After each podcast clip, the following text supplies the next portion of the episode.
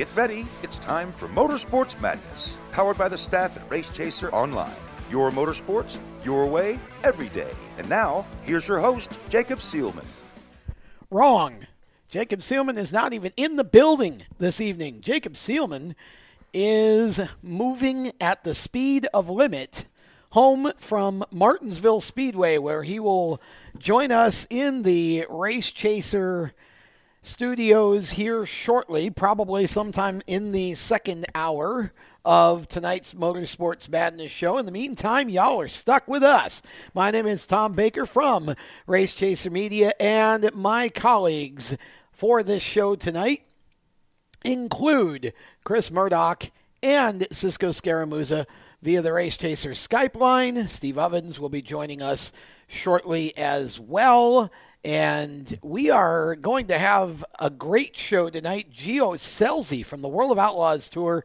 This young man is a rookie in the Outlaws Sprint Tour, and he is really making some rapid progress. We're going to be talking with him in the next hour. But Chris Murdoch finally, finally, finally, for the first time in six years, Clint Bowyer goes to victory lane and how appropriate is it that he does it on the type of track that he made his name on prior to NASCAR, except it isn't dirt. A short track. Clint Bowyer wins Martinsville. How cool is that? Uh, 190 starts to be exact, Tom. We I think we all said it. I know Steve said it at one point. You've probably said it. I think we've all said it on this show at one point or another that we all knew that Clint Bowyer was going to get a win at some point. He's had such a great start to the year, the second best in my opinion of the Stewart Haas cars, other than uh, Kevin, uh, other than Kevin Harvick, who's also had a pretty dominant run, but Stewart yeah. Haas just out of the gates really strong uh, at the first part of the season. Well, you know what's interesting, Cisco? Kurt Busch. I mean, Kurt's not running for wins yet, but he and Aric Almirola are, are both strong.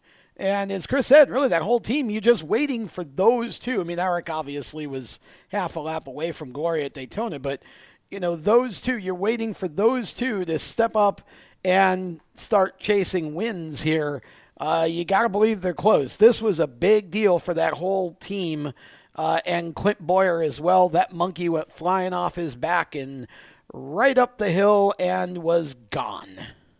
Yeah, no, it it's it's scary that this is one of I'd say two four car teams that are really gunning for people this year. You know, Penske's a three car operation. I'd throw them in the mix otherwise, but this this is scary. I mean, all four of them were in the top ten. All four of them should have been in the top ten today, if not for the speed guns catching Aric Almirola. And of course, we do want to say Jacob Seelman's not setting off those speed guns. He's running the legal speed limit. Absolutely. That's what I said. he's driving at the speed no, of uh, limit. No, Chris, he's driving the speed limit. He's absolutely driving. Are, are we putting Are limit. we putting quotation marks on, on that? But uh, you know, just seeing the excitement on Clint Bowyer's face really put that whole race into perspective. And, you know, how much of a struggle it's been over the past six years for him to get that win and to finally, like you said, Tom, get that monkey off his back was just amazing. You know, an amazing sight to see. You could barely keep him standing still on the front stretch. He was running around asking for drinks. It was just a crazy sight to see at the end of that one. Steve, I believe the quote was, "Give me one of those damn beers." Yeah, give me one of those damn beers. Um, but guys, here's the thing for me. For the first time that I can remember in Clint Bowyer's career, we've seen him be serious and talk about his passion for dirt racing and things like that. When was that in the Midwest? I must have missed that one. Well, but I mean, serious in, in talking about his passion for those things. Um, what we what we haven't seen, and I've never seen, is his emotion. Like he he broke down talking about having his kids in victory lane, and you know, I think that that is something that is welcomed. I love seeing that. That shows you just how much it means to win these races on the Monster Energy Cup series. Yeah, I mean, look, this. I was trying to think of the last time that there was a win in the Cup Series that was this emotional. You know, this that that was this exciting for the collective fandom. You know, I mean, who could not be happy, Cisco, with you know, with Clint Bowyer winning? If you're not happy that Clint Bowyer won today, then you need to go like watch soap operas or something. The last time I remember the fan base being this happy about a win, just in general, I'm going to go back to front rows win at Talladega. That's probably the last one that I remember that had this big of an effect. Yeah. And it's similar circumstances, honestly. Or Chris, I was just thinking about Tony's last win out in California, his last season. Yeah, it it was definitely emotional to say the least, guys. And I just thought it was uh, just interesting. I mean, when you can give the commentators a heart attack like you know he did, going off into turn three at almost 80 miles an hour, basically drifting into the corner, he was so happy. Uh, it, it was just such a, a great race. The racing all night or, or all day, I should say, considering uh, it got postponed till today. You know, with the trucks leading up into the Cup, it was just a great day of racing in NASCAR, and, and what a better track to have it a, a, a twofer than Martinsville. Yeah, I mean, Steve, when you look at this win in the big picture of what Clint's been through over the last couple of years, you kind of wonder if this doesn't turn into a momentum build. I'm not saying he's going to go in Texas, although if throwing the biggest party probably since Tony's last win counts as a win. He's going to win big for the next for couple Texas. of days. Yeah. Uh, but Steve, I really, I think this could do wonders for that 14 team. You've got to believe that the, the confidence boost from this carries over. And even if they don't win, you're going to be hearing and seeing a lot more of this uh, 14 car, I think, as we go forward. I don't believe this was a fluke. Well, and and this is a shot in the arm, not just to, to SHR, but this is a shot in the arm for that 14 team in particular because, you know, SHR has won four out of the first six races in 2018. Let that sink in for a second. And now the 14 team has one of those. That has got to be a shot in the arm for these guys. It's certainly a shot in the arm for Clint Bowyer because there were several times last season where you thought – boy, if Bowyer just had another six months, another 12 months with this team, there were several occasions last year where they could have been in victory lane. The circumstances just didn't go the right way. And you guys are right. And and I think everybody's saying it after this race, Chris, is yes, this could turn into, you know, four or five wins before they're done. And you know, this this is this is huge. You got to get that first one off your back. You're exactly right, Steve. And, you know, Jacob and I had the opportunity to talk to him a few months ago back at Media Tour, and he said, you know, every year in the eyes of some fans can be a potentially bad year for you. And, and it's really just getting back on track, keeping focused and his mindset when we got to talk to him in person that day he was just ready to attack this season head on with a new with a new you know mentality and it's really shown because he's really attacked this year and really come out and given his best and, and has really proven a lot of people wrong with the start of this uh, season and I'm worried that if we didn't see this happen and we saw the 14 performance from one year ago, I'm worried about at that point, you know, Clint Bowyer's confidence in himself. You know, at that point, you know, the doubt starts to slip into the mind. Is this going to happen? And I'm sure it already had been doing for some time, but the the just the amazingness of this victory, you know, having his family there too. That was a home game, as Mike Joy said on the broadcast for him. You know,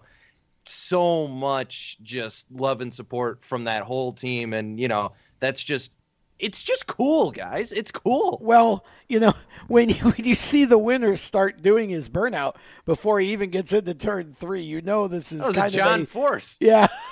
This is a special day for him when uh, when he can't even get back to the finish line before he starts doing his burnout. But you know the way that he dominated this race really was spectacular, Steve. Well, it was, but guys, let's not also forget that you know, to win these races, you've got to have a great team. You've got to Of have a great car. Yeah. And every once in a while, you got to have luck on your side too. Because let's not forget, this we almost weren't talking about Clint Bowyer winning this race because they didn't get enough fuel in the car, and they caught a caution at the perfect time to get that car back down pit road, get him fueled up, and and be able to make it without having to pit under green. And at Martinsville, Cisco, that was huge. And the payoff for me is at the end of the day, at the end of this race, this was either going to go two ways. It was either going to be we were going to have the streak breaking win of Clint Bowyer or the landmark win of Ryan Blaney. So I'm okay either way because both of those work for me. Yeah. And man, was Martinsville trying to take that win away from him. I mean, having Burton, all those people just have those failures within like the p- final 10 laps, McMurray smoking, all these people just coming down within the final few laps. It almost looked like Martinsville was trying to give Kyle Busch a caution. How about Kyle Busch finishing second once again? Well- he just can't get out of that second place. Eh, no, and I've never seen a driver in all the years I've been in the sport, I've never seen a driver so dejected about a series of second place finishes. I mean, I understand you're not winning, but good grief. I mean, he's done everything but, it, it- you know, it's like, cheer up, Kyle. It could be worse. Yeah, it could be a DNF. We're going to take a break. When we come back, more from Martinsville Cup. We'll talk Martinsville trucks. We'll talk F1 coming up. We've got a lot to talk about actually on this show, and we will do all of that before we're done. We'll be back on Motorsports Madness right here on the Voice of Motorsports, the Performance Motorsports Network. Stay with us. You own a performance car and you know how to drive, but you want to learn real performance driving. Well, Bunky, get that car off the street and onto the track. Summit Point Motorsports Park, the Mid Atlantic's premier road racing facility, located just over an hour from D.C. in nearby Summit Point, West Virginia, is the place to go. And you'll find that Friday at the track is going to give you what you need. For less than a monthly car payment, you can attend this regularly scheduled one day instructional event in your street car on one of Summit Point's three world class road racing circuits. You'll receive classroom instruction, skid pad instruction in their cars, including front and rear skid control, and four 20 minute in your car instructional sessions from a professional instructor. Have fun, go fast, and really learn how to drive. Call 304 725 8444 for class schedules and details. That's 304 725 8444. Friday at the track at Summit Point Motorsports Park. Green light. Hey girl, school zone. I'm getting hungry. Car changing lanes. You want to meet me for pizza? Stop sign. Intersection clear. Yeah, street. Pizza sounds good. Ballin Street? Girlin Street! It's hard to concentrate on two things at once, like texting and driving. Stop the text, stop the wrecks. How will you stop texting and driving? Tell us at stoptextstoprex.org. Brought to you by the National Highway Traffic Safety Administration and the Ad Council. Here's an important message from RAD and this station.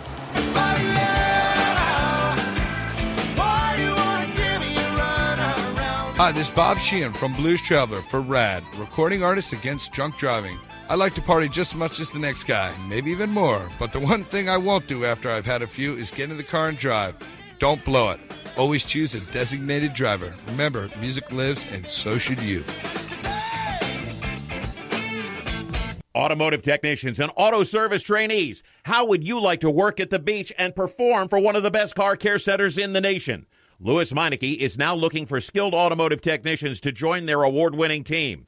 If you're a gearhead that knows his or her stuff or a young up and comer that has the motivation and drive to succeed, then you need to make this call today. 302 827 2054. Lewes Meineke Car Care Center, located in beautiful Lewes, Delaware, offers a highly competitive compensation plan, great benefits, a flexible schedule, and did we mention that you're going to be working at the beach? Plus, there's a signing bonus for the right candidates. Technicians must be ASE certified and have a minimum of six years experience. Beginners advance at your own pace in one of several entry level positions. But whatever you do, don't wait. These jobs will go fast. Call Tim at 302 827 2054. That's 302 827 2054. Lewes Meineke Car Care Center. Rev up your career.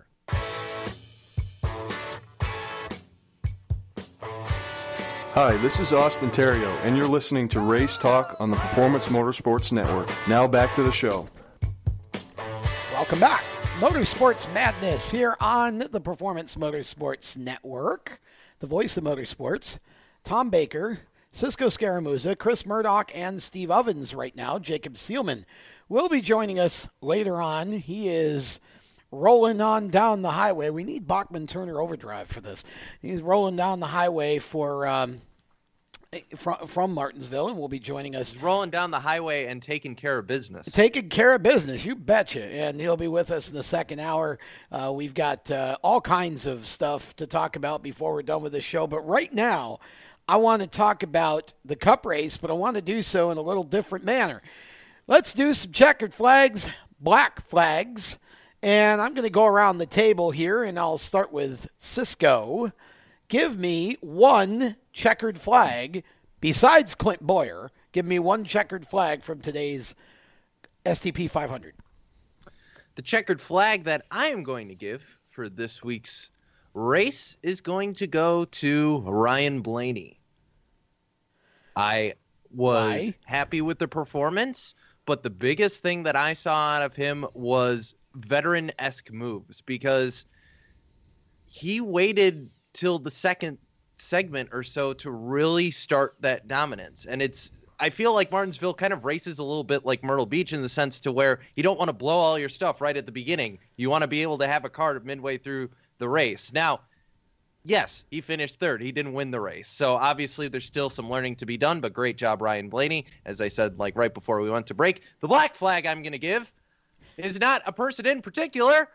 I'm going to give it to the air guns because this is getting ridiculous, guys. Air guns work or get ones that do. This is not hard. This has not been an issue in years past, but the moment we mandate them, all of a sudden they explode. Every single week, this is getting stupid. Fix this, NASCAR. Well, while we uh, give Cisco a little bit of Ritalin, we will move on to Chris. Give me a checkered flag, and if you have one, a black flag, or if you don't have a checkered, just give me a black. Um, I, I do have a, a, a checkered flag out of Martinsville, and I think it's going to be the number 88 of Alex Bowman. We saw some fire out of him and some aggression at Martinsville tonight, running around the top 10 all day, even getting into a little spat with Brad Keselowski there that involved some brake check. And I'm liking the attitude that I'm seeing out of the 88 of Alex Bowman and, and getting up there and trying to get up and uh, run with everybody. It, he's been missing the past few weeks, and it's nice to see him up there and running well at, at Martinsville. Uh, my black flag, I would have to say, is Bubba. I mean, he just the day just got him. He just did not have the day he needed to, blowing the tire, going down a lap. He's just hasn't had the past few weeks that he's needed, and this didn't help any better. Bubba just had a tough race. Yeah, that's uh, it's really been a rough start to the season for the 43 team, but I feel like uh, their better days are certainly coming. We'll move on to Steve. Well, my checkered flag for today's race with the Monster Energy Cup Series goes to the Dinger, AJ Allmendinger. There wasn't a, a period of time that I can remember, a long period of time in the race where Dinger wasn't in the top 10. Great run for that 47 team at a track that we are coming to expect him to run fairly well at. So, uh, my checkered flag certainly goes to the 47. Ironically, I or or maybe uh, let's say, hmm, How about my coincidentally? Black, my black flag coincidentally goes one number past the 47. Survey says Johnson 48 black flag. Why? 15th at Martinsville. Jimmie Johnson 15th at Martinsville and you guys aren't hitting the panic button. You you got to give Cisco Ritalin, Prozac, give him Valium. I don't care. He was You- struggling to stay in the top 10 all day. It is Yeah, he was. time to hit the panic button for the 48 car. 15th at Martinsville and digging and clawing just to get in the top 10 only to fall back out of the top 10. Come on, guys. There is something seriously wrong over there on the property at Hendrick Motorsports. Okay, I'm Cisco, sorry. I'll let you in the door before I give you mine. I'll uh, I'll I'll defend Jimmie to the ends of the earth, but you're absolutely right, Steve. This is this is not good. I even I even picked him for this week. Yes, I'm getting on Steve- board. Finally, Steve, Fire Steve is excited. Fire the guy Weeks with after weeks. Cisco Weeks will after- def- Fire the guy with the janitor. No, you're absolutely right. This is a Hendrick track. And when Alex Bowman is finishing ahead of Jimmie Johnson, I have to worry because while the 88's been decent at Martinsville, that 48 should have been a whole lot better. Alex Tom- Bowman and Tom- Chase Elliott in the top 10. Oh, by the way. Yeah, exactly. Let the record show I'm hashtag standing up. Thank you, Cisco. Thank you, Cisco. Cisco will defend Jimmie to the ends of the earth except for today. That's basically the way that works. Okay, so I'm going to jump in here. My checkered flag actually is going to go to a driver who finished well, didn't stand out, but finished well and did what he had to do. Kevin Harvick, top five at Martinsville. Again, I could extend this to the whole Stewart Haas team because even though Almirola was 14th and Kurt Busch 11th, that team is on a roll right now. And it's not the fact that they're all running for wins, they're just also doggone consistent. My black flag goes not to Jimmie Johnson, but my black flag goes to a driver who barely showed up today, Ricky Stenhouse Jr. And it's not directed at Ricky in a personal way, just from a performance standpoint. Here's a driver who last year ran in the top 10 at times at Martinsville. And this year, yikes, that was bad. I know it was a backup car, but it was still bad. I mean, not a good weekend really for Roush Fenway as a whole, but certainly not a good weekend for Ricky Stenhouse at this point. I think uh, you would have to expect something better, Cisco, than than that. Uh, out of both he and Bayne, I think on a short track ought to be a little better than they, they are at this point. Did they get a chance to even put any laps on that backup car whatsoever? Well, they may Like- not have, but I mean, gosh, that's what I'm thinking. Because they crashed in practice. Yeah. They obviously you're not going to get the backup car out in time for practice, and then everything up until the race was snowed out, right? Yeah, but you got to be able to, uh, you know, you just got to be able to no adjust better laps, than that. Tom? Really? You know, yeah, I, I'm sorry. I just, Roush Fenway may not be an elite team at this point in the same sense of uh, Martin Truex or uh, Kyle Busch, you know, Joe Gibbs, whatever, but good gosh, I mean, you've got to do better than that. Yeah, I mean, but I mean, no laps on the car whatsoever the whole weekend. You, you- expect them to go out and run decent. Like I- I'd expect, I'd be surprised if JGR could pull that off. Yeah, but off the trailer. Well, well no, I see. Actually, uh, you got. I mean, off the trailer, you, you- he finished thirty seventh. I mean, you know, Cisco, and he wasn't Cisco, running. This is the Monster Energy Cup. It's exactly. You've got to be able to pull a backup out and at least make it competitive enough for a top ten or fifteen run. I mean, I'm sorry, I, I'm not. You, right. you know, this is the top series. Um, you know, I, I think I think there are a couple of stories here that we really haven't touched on yet that were really kind of cool stories. First of all, I mean, Paul Menard finished 13th, and I've been, you know, one of the biggest sort of not really critics, but just I'm not ready to jump on the Paul Menard is going to light the world on fire and the Wood Brothers for bandwagon up to today.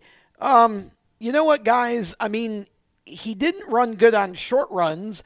But on long runs, he was good and he was inside the top 10 a couple times. I mean, you know, I thought he did a nice job, but of course, you know, again, you had a very unusual race, and I think we should give a checkered flag collectively to every driver who started this race because we, I mean, the amount of cautions you had, this is Martinsville. Uh, you had more cautions for stage breaks than you had for incidents, I believe, or about the same. Four caution flags versus uh, two stage breaks. Yeah, I mean, oh yeah, that well, you're right because we did have we did have a couple of Because cautions. we had a comp too. in so the- well, actually, we had a three debris caution. caution flags versus and not two of them, but also two stage breaks as well. Yeah. So I mean, basically, they're just. I mean, at this point, this was about the cleanest Martinsville Cup race I remember in years. I mean, I don't remember the last time that and really the, the truck race was pretty much the same today, which we'll get to in the next segment, uh, Chris. But I mean, I thought for the amount of time that those guys sat idle. I mean, I I think Ben Rhodes must have he must have a Truck Series record for the longest uh, stint as the leader of a race. I mean, it was like 45 hours or something. Um, I thought both series really, in terms of the whole of it, I thought both series put on a whale of a show and kept the racing clean and just I, I, I really was surprised, honestly, Steve.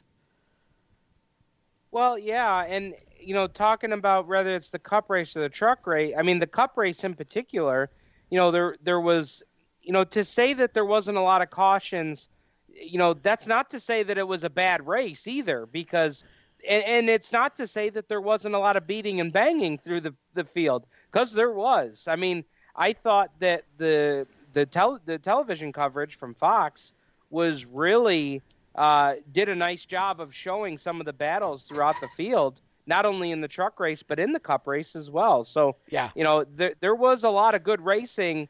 There just wasn't a lot of crashing and yellow flags. And and hey, what's wrong with that? I love it. Yeah, I think these guys really pushed their limits today, Tom. It, you know, if you looked at some of the cars that were on pit road, uh, they were beaten to all get out on the track, and it was still a clean race. So they really pushed these cars to their limits, used up as much track as they could, and really beaten and, and really brought to life what Martinsville is about. Yes, four cautions for 33 laps, including the stage breaks. I thought it was about the same, and that is just really rare for a monster energy NASCAR Cup Series race. And we had a really, really clean race today at Martinsville. I guess when you run on a green track after it snows, you get uh, clean racing. Or maybe they were just that much more conservative. At any rate, we'll step aside. When we come back, we talk trucks. And we may throw in some Formula One at some point as well, but we're going to do it before the show ends. We got all kinds of conversation coming up, including Gio Scelzi. And oh, by the way, before the show's over, Jacob Seelman will be back in the Race of the USA PMN studios, and we'll get his take on the day as well. You're listening to Motorsports Madness, where the only place there is on the Performance Motorsports Network. Do you love the sound of high revving motors and the smell of burning rubber? Do you want to get your car sideways right at the ragged edge of control? If you've always wanted to try drifting or learn to improve your drifting skills, Summit Point Motorsports Park, the Mid Atlantic's premier motorsports facility, has the expert instructors and the specialized track to teach you how to drift and the skills necessary to drift competitively. From skid pad to open sessions, Summit Point Motorsports Park has the safe and open environment that allows drifters of all skill levels new to intermediate to get sideways and smoking. With a focus on safety and the skill set necessary to drift competitively, Summit Point Motorsports Park's Drift Nirvana is just the thing for you. Call for your reservation today, 304-725-8444. Or for more information, go online, summitpoint-raceway.com, or you can email them at office at bsrinc.com. Drift Nirvana, getting you sideways the right way. HMS Motorsport is the leader in motorsport safety. HMS serves the majority of Monster Energy NASCAR Cup, Xfinity, Camping World Truck, IndyCar, and IMSA WeatherTech teams, as well as countless SCCA and club level racers and driving enthusiasts throughout North America. Featuring world renowned brands like Schuberth helmets, Schroth belts, Adidas suits and shoes, Lifeline fire systems, and even Racecom radio kits, HMS has the right product for your type of racing and your budget. Their representatives are experts on only one thing making your track driving as safe as possible. With locations in Mooresville, North Carolina, and Danvers, Massachusetts, the HMS staff is always ready to take the time to help you find the right product for your safety needs. Don't settle for second when it comes to motorsport safety. Stop in to HMS Motorsport. Visit them on their website at hmsmotorsport.com or send them a message on Facebook and tell them the folks from PMN Radio sent you. What an awesome game! What's up with your car? I don't know. It won't start. How are we getting home? Chill. My parents signed me up for the roadside assistance from Lewes Meineke. It was free with my oil change. They'd come and get the car started or get us home and tow the car to the shop. Good to know. With my driving, my parents never know what to expect. When you join the Meineke Car Care Club with a $35 preferred service, you get four free months of roadside assistance, including tire change, battery jump, lockout service, towing, and more. Contact Lewes Meineke, located on Route 1, or call 827 2054. When do you think of a plumber? Like most people, even if it's an emergency, you can be confident about who will arrive to help you. For quality and reliability, count on someone you can trust. Call on the plumbing services of Hague Quality Water of Maryland. Plumbing doesn't have to be an emergency. We handle all kinds of preventative maintenance too. Hague Quality Water of Maryland is family owned here in Annapolis since 1993. For a refreshing choice, call us at 888 84 Water or visit us online. COPD, chronic obstructive pulmonary disease, is a lung disease that robs people of their ability to breathe. As many as 24 million Americans suffer from COPD, also known as chronic bronchitis or emphysema, and half of them don't know they have the disease. If you or someone you love is over 35 and has smoked more than 100 cigarettes in their lifetime, visit driveforcopd.org and take the screener, then take that to your doctor. I'm Jeff Stoltz, and I drive for COPD. I'm Dalton Sargent. You're listening to Race Talk on Performance Motorsports Network. Okay. Welcome back to Motorsports Madness here on the Performance Motorsports Network. Tom Baker, Cisco Scaramuza, Chris Murdoch, Steve Ovens, and Bill Holt behind the glass, punching all the right buttons. Did you know that you can listen to Motorsports Madness on demand if you missed the live show, which of course airs Monday nights at 7 Eastern here on the Performance Motorsports Network. We also re-air at at uh, 8:30 p.m. Pacific, which is 11:30 p.m. Eastern tonight, and we will re-air at 10 a.m. tomorrow morning Eastern Time here on the network. Tomorrow night at 7, Wednesday morning at 8, and 10 o'clock Wednesday night, as well as Thursday at noon and Friday at 8 a.m. But if you have either iTunes, iHeartRadio, Spreaker, or Google Play, you can just subscribe to Race Chaser Radio on any of those platforms iTunes, iHeartRadio, Spreaker, and Google Play. Subscribe to Race Chaser Radio. You'll automatically be notified when the uh, next show is in there. Of course, the feed updates automatically so you can listen to it on demand at any time. Please go and subscribe. We're also on SoundCloud, by the way. We know that a lot of you like that as well. So it is free. That is free. That means it doesn't cost you anything. So please go and subscribe so you can listen to us on demand. Steve O, uh, trucks, trucks, trucks, trucks, trucks. Well, I was just going to say, Tom, you mean I can go subscribe and then I can download and listen to it anytime? That's exactly right. Perfect. And you can listen to it multiple times if you're really just hard up for uh, entertainment. Let's do it, man. Let's, Let's do it. Go, enough. go subscribe. Uh, SoundCloud.com or any of the major platforms. We're on just about all of them. We're going to be soon on Spotify. That's coming up in about a week or two. So uh, we are basically spreading our wings a little bit here. So with that, again, trucks, trucks, trucks, trucks, trucks. And what a race this was. Just when you thought Ben Rhodes was going to dominate the race, well. You were wrong. You were wrong. it Coming ended this summer, John Hunter Nemechek wins at Martinsville. Yeah, it ended up being. I thought that at that pass that John Hunter made. For those of you who didn't get to watch it because you had real jobs, uh, John Hunter Nemechek made a three wide pass on a late race restart and took over the lead. Never gave it up. I mean, he just. It was really fun to watch. Honestly, it was a close finish. Uh, I mean, you can't say enough about the performance, really, of Kyle Benjamin driving the 54 truck uh, for, David Gilliland, who at one point had to watch that truck leading, which he owns, and his son Todd in the Kyle Busch truck chasing him down, but Todd made a couple of uh, small errors in judgment and cost himself a shot to win. But boy, what a finish this was. I'm going to start with uh, Chris this time. We'll go around the table. Um, and if you got a checkered flag or a black flag, it's yours. Um, checkered flag uh, would just be have to be the, the racing in general. I mean, it was good. You know, Ben Rhodes getting both stage wins uh, was phenomenal for that 41 team. It was nice to see him out front doing some domination. Um, black flag uh, would have to be that four truck of Todd Gilliland. We had been talking about him for weeks, making his debut here at Martinsville. He really had a, a, a decent shot to go in and kind of get this th- this win away. And like you mentioned, those few small errors in judgment just took it away from him. But he can he can he's a driver that can rebound, uh, get his head back on straight, and, and attack it once again. Okay, I'm going to jump in here and go second, and I'm going to my my checkered flag. I'm going to actually give two because I can't make up my mind which way I really want to go with this. But uh, first checkered flag, clearly Kyle Benjamin, because I mean the kid just did a phenomenal job. First time in the truck, um, that team is such a strong team, and no matter who drives that 54, they're going to be a contender. Finishing second, uh, you know, a tremendous race for him.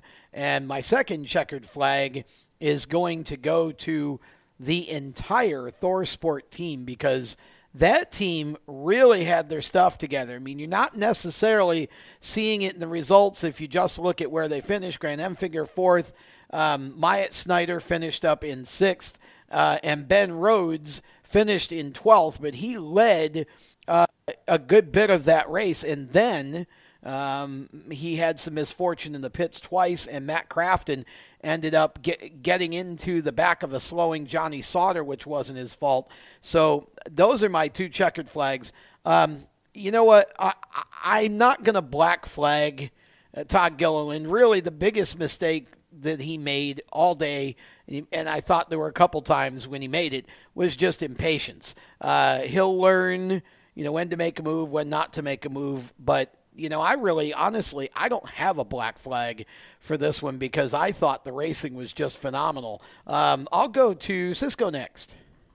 All right, so my checkered flag is going to go, and I just had it a minute ago, and it's just gone. So I'm going to lead off with my black flag, which isn't actually a black flag because it's a blue flag. Why is it a blue flag, you ask? Well, it's because it's for Myatt Snider, who basically, for the last 50 laps or however long it was, was moving basically anybody in front of him. If you looked at the front bumper of that truck, it was destroyed. Which, if I'm Myatt Snider, if I see Myatt Snider in my rearview mirror, I'm getting the heck out of Dodge because I don't want to get run over. Well, I, I noticed some of that. Um, yeah, my well, but you know what? It's short track racing. I mean, yeah, I know, but but you bump he, the guy out of the way. You don't run him halfway up the racetrack. He didn't. the way. He didn't we mean to wreck him, Steve. He just meant to rattle their cages. And uh, you know uh. what? I I it, Tom, I'll make up for your not having a black flag because well i get i guess it's another a not kind of black flag or a sort of kind of black flag because i'm going to give it to and i get to say it for the second time on this show the grumpy old men the 88 and the 21 because what is it well, about martinsville that just goes wrong for matt crafton and johnny sauter? I don't get it man. Well, I don't know what went wrong with Johnny Sauter exactly, but nothing was wrong with Matt Crafton except for the fact yeah, that except he was in the accident though. He was in the wrong place at the that... wrong time when Sauter just uh, basically came to a dead stop almost. Uh, you know, you can't slow the momentum that quickly in these things, Steve. Uh, no, uh, as was evidenced by the uh, see up here in the Northeast, uh, up on the front end, if you have a truck uh, we have these little things that's uh, you know big. It's made out of metal. Uh, you know, the it's bar, right? Yeah, you know, it's it's meant to get things out of the way that are going to come in contact. I think that would be called a plow, wouldn't it? Somebody forgot to tell Todd Gilliland that he didn't have one of those on the front of his truck today, and Maya too, for that matter. And and guys, Todd is my black flag, and he's my black flag because he took out my guy who was running in the top five. Stewart Friesen called for two tires and stuck in the top five. He was running the cushion at Martinsville. Yeah, Todd. And then just to explain that for those who are listening, Todd went bowling and hit Johnny Sauter, who then hit Stewart Friesen, who spun and started a multi-car incident. Yeah, he, he ended up with a 7-10 split. That's exactly right. And unfortunately, Friesen ended up being the 10 pin that got caught up in that mess. Yes. But you know what? I, I, I agree with you, Tom. I think that this is it's only going to get better for Todd. He, he is going to improve.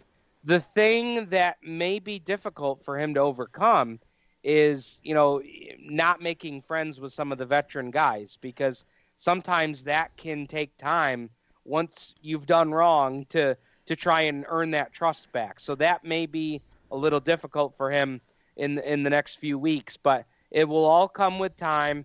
I just throw the black flag because again, uh, Friesen, who did not have top five speed, uh, even in time trials, they they didn't have top five speed, but a good strategy call to put him on two tires Yeah. uh, had him running pretty good there, and and I thought that he was gonna be able to hang in the top ten there on that run, even though he was on the two tires. But um, checkered flag, I got to give it to Kyle Benjamin myself because he had every opportunity in turn four coming to the checkered flag to to absolutely dump John Hunter Nemechek, and he didn't do it. Yep. Uh, uh, John Hunter's father Joe mentioned it in the post race, and and the and the commentators also mentioned it that you know he had every opportunity to win that race, which would have been huge for his career. He chose not to do it. He gets my checkered flag for it, and if I had a Fortune 500 business, I'd be sponsoring that boy in a lot of races coming up. Well, I'll tell you what, I'm going to throw a, a quick checkered flag out too for Reed Wilson, who finished 16th. But, you know, Reed was another one that was running in and around the top 10 for a lot of the race in his debut in the truck series for Young's Motorsports. Cisco did a really, really nice job, had a, a late race crash, but uh, he was doing really well. So checkered flag for Reed as well in his debut. And I'm going to give you, Cisco, the last word in this segment.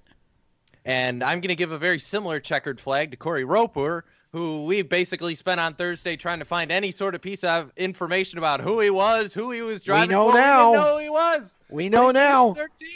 So that was a good one. And also, quick checkered flag to my boy. He wasn't at Myrtle Beach because he was running the truck race. Timothy Peters in the 92 finishes seventh. Yeah, nice he- job, yeah, very nice job for that team. And we said that could be a dangerous combination at uh, Martinsville. And oh, by the way, who is Corey Roper? He's from Texas.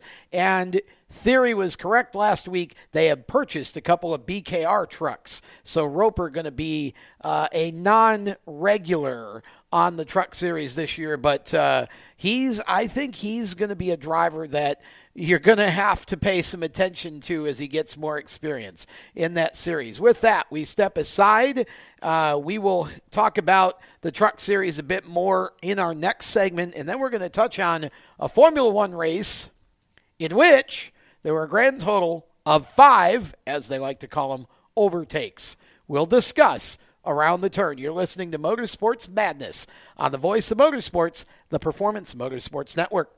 Everywhere you go, you hear it and you see it. It's coming at you through your phone, your tablet, and your computer. It's broadcast from your favorite radio station, TV networks, and cable companies. It's in the stadiums, the arenas, the ballparks. It screams for your attention at the mall. It's interactive on Main Street. It's even coming at you from the gas pump at the nearby convenience store. What is it? It's digital content. It's digital content. It's digital content. Somebody has to create it, somebody has to manage it. So whether your dream is to write it, design it, create it, call it, produce it, voice it, host it, light it, shoot it, switch it, record it, color correct it, edit it, code it, repurpose it, tweet it, blog it, post it, compress it, upload it, replay it, or make sure it gets to where it's got to go when it's got to get there in the format it's got to be in, you need to attend Carolina School of Broadcasting. the skills you will learn, the experience you will get, and the connections you will make at Carolina School of Broadcasting will open the doors to the career you want in digital content creation and digital content management. Call or come by today. Click csbradiotv.edu.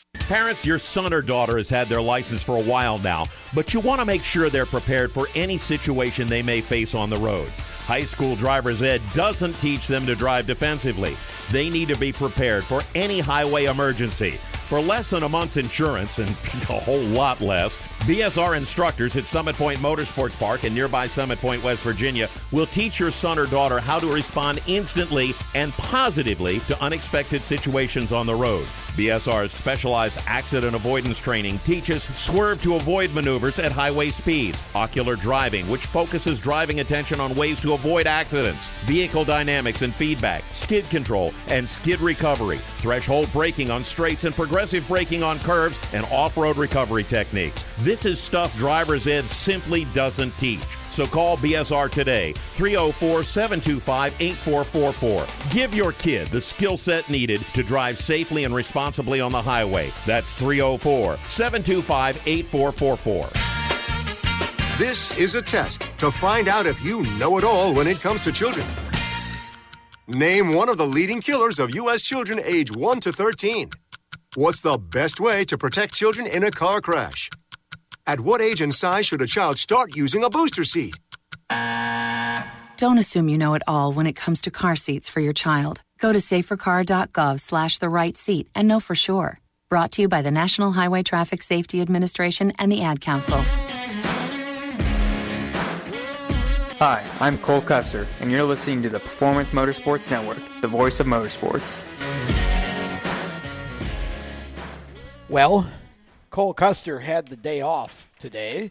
So he runs in the Xfinity Series, and uh, they'll be off next next race as well. But then the Truck Series will be off. Uh, I think they're off almost a full month, honestly, at this point. So um, a chance for the truckers to take a little bit of a siesta as we move forward in the NASCAR schedule. Of course, everybody off this uh, coming weekend because it is Easter and they don't race on Easter. But if you are in the Charlotte area, anywhere in the greater Charlotte area, you should head on out to Hickory this weekend. The Easter Bunny 150 for the Pass South Late Model Tour, Super Late Model Tour, is one of the staple races of this area every year. So if you're in the area on Saturday and want to see some really good racing, go to Hickory and watch that show. Welcome back to Motorsports Madness. Tom Baker, Chris Murdoch. I was waiting to see if he would jump up before I said that. Cisco Scaramuza and Steve Ovens. And we've got Bill Holt behind the glass and Jacob Seelman on his way. He's uh, he's on his way, kind of like Santa Claus. We're tracking him. He's on. Hey, Tom, fi- he's on Tom, 52 I'm South. Here in the race chaser chopper right now.